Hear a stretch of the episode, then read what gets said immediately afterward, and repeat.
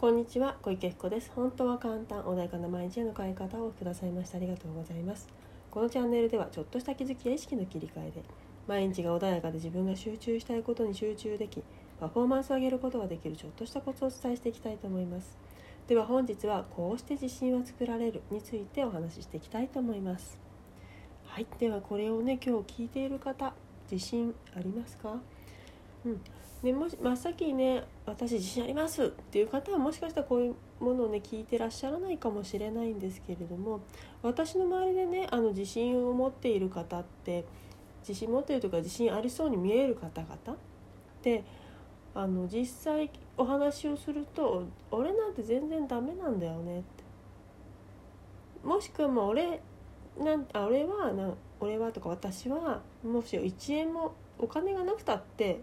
俺だからやっぱすごいよねっていう人もいるしまあ様々なんですけどありのまんまの自分お金があろうがなかろうが資格があろうがなかろうがバカだろうが何だろうが、ね、そういう言葉を使う人もいるのでねだろうが何だろうがもうダメだろうが何だろうがこのまんまでが自分なんだよって思ってる方はやっぱりねいろんなことを体制されてるなっていうふうに思います。当に世間でね言われているとかここでもお話ししますけれども自分の中の今の自分を否定してると否定した現実がやってきちゃう自分が思っている通りのことが現実であの起きてくる目の前に現れてくるので本当にこれはねあの自分の心次第なんだなっていうのは、ね、本当に思いあのそういう人の言葉を聞いても思うわけなんですけど今日はですねちょっとエジソンのお話をしようかなというふうに思います。であの聞いたことある方もいらっしゃるかとは思うんですけどもしねそういう方はまた改めてね実施の種につなげていただければいいのかなというふうには思います。であのどんなお話かっていうとねあのエジソンって、ね、子供の頃から天才かっていうとそうじゃなかったっていう、ね、あの知ら知ってる方も知らない方もいらっしゃるかと思うんですけれどもあのちょっとねちょ今で言うなんだろうなあのメメンタル的というか何て言うんだろう落ち着きがないというかね学習障害というかそういうふうにね言われていたんですよね。今で言うねそういう言葉で思われてた子だったんですよね。でそのねエジソンなんですけど学校でねお手紙をちょもらったそうなんでそれでそのままお母さん渡しなさいと。でエジソンがお母さんに渡してでお母さんにねあの聞いたんですよ「先生からの手紙なんて書いてあったんだよ」なんて書いてあったんだい?」って言ってね聞いたらしいんですけどそうするとね、うん、お母さんはこう答えたそうなんですよね。まあこれ翻訳によって違うのでちょっと表現はねあまりこだわらないでほしいんですけれども「あなたの息子は天才です」うちの学校はあなたの息子にとっては小さすぎるし優秀な先生も十分いないですなのでお母さんは息子さんの先生になってあげてくださいっていうねそんな感じのあの日本語にするとねメッセージが書いてあったそうなんですね。で何年も経った後にエジソンがねお母さん亡くなった後にその手紙をクローゼットの中を整理をしてたら見つけたんですね。で実はそこにね書いてあったのは「あなたの息子は精神薄弱です」これ以上うちの学校に在籍することは許されません。退学処分です。って書いてあったそうなんですね。うん。ねこれをね、こういうふうに伝えたお母さんってすごいですよね。本当に自分の息子を信じていたしこれをそのまま言えるかって言ったらね多分ほとんどのお母さんできないかもしれない。でもねこういう人がいる1人いるかいないかで全然ねその後が変わる。っていうことはその言葉がどれだけねあの人を変えるかってことなんですよ。なのでいくらあなたが一生懸命何か資格を取って身につけようとかそういうことするとかしないとかじゃなくてそもそも信じるっていうことが何よりも大事なわけであなた自身はそのままでいいんですよね。ただあなたは大丈夫だってそう信じることによってあんな天才的なねあの発明家が生まれてしまうということなんですね。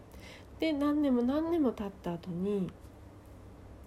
エジソンはそのね手紙を見てでそう書いてあった。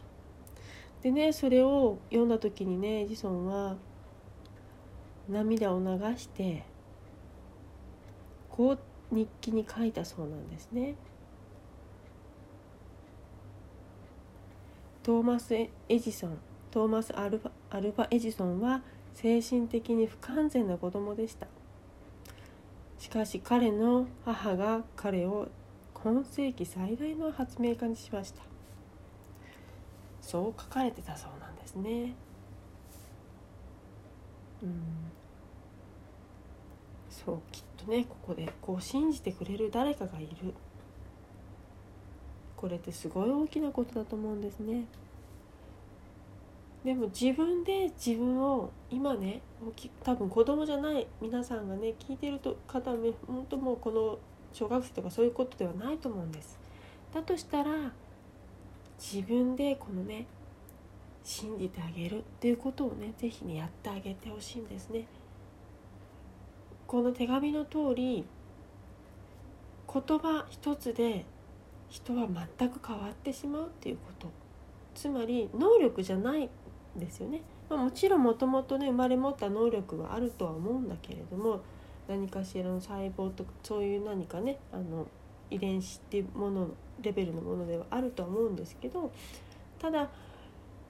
あの今もしねすごい自分はダメだって悩まれてる方がしたいるとしたらば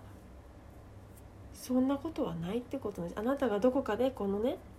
もしかしたらこの手紙にあなたはこのままお母さんがそのまま読んじゃったとしたらきっと僕はダメな子なんだって終わったと思うんです。しかしお母さんはあなたの子は天才だって読んだ方読んだんです。そしたら本当に天才になっちゃったんです。たってこれだけのことなんです。たってこれだけのことできっと反対のことも起きたんですよね。もしあなたがそう思ってるんだとしたらきっとあなたのそれまでにこの反対のね解釈をしてしまったんだと思うんですね。たったそれだけのことなんです。あなたがもしダメだって思ってるんだとしたら自信がないって思ってるんだとしたらきっとこういうねことがちっちゃい頃かどこかであって間違った解釈をしてしまっただけなんですね。なので是非ね自分っていうものの今解釈を間違った解釈もしダメだって思ってるんだったら間違った解釈をしてるだけであってあなたという人間の価値ってものは、ね、誰にも既存されない。あの本当にねたとえ誰かが何か言ったとしてもあなたがあなた自身を信じてあげる。そうすると現実はあなたが信じたもののようにちゃんと現れてくるので是非ねあの本当にこれをエジソンの言葉ではなくてあのあなたに向けた手紙だと思ってもいいのかもしれないですね。そういうふうに言って自分にアファメーション投げかけてあげることによって私は天才なんだって。そう思って日々過ごすだけでもあの現実はちょっとね時差はありますからね。あの現実に現れるまで。時差がありますけれどもかあの自分の思った通りの世界がやってくるので是非ねそんな風な使い方をしていただいてもいいですしとにかくあなたがそう勘違いしているっていうことに早く気づいてですね頭のねその無意識のなんだろう記憶ってものを書き換えていただければいいんじゃないかなというふうに思います。はいでは今日はねこれで終わりにしたいと思います。本日もねお聴きくださいましてありがとうございます。またね引き続き撮っていきますのでどうぞよろしくお願いいたします。失礼いたします。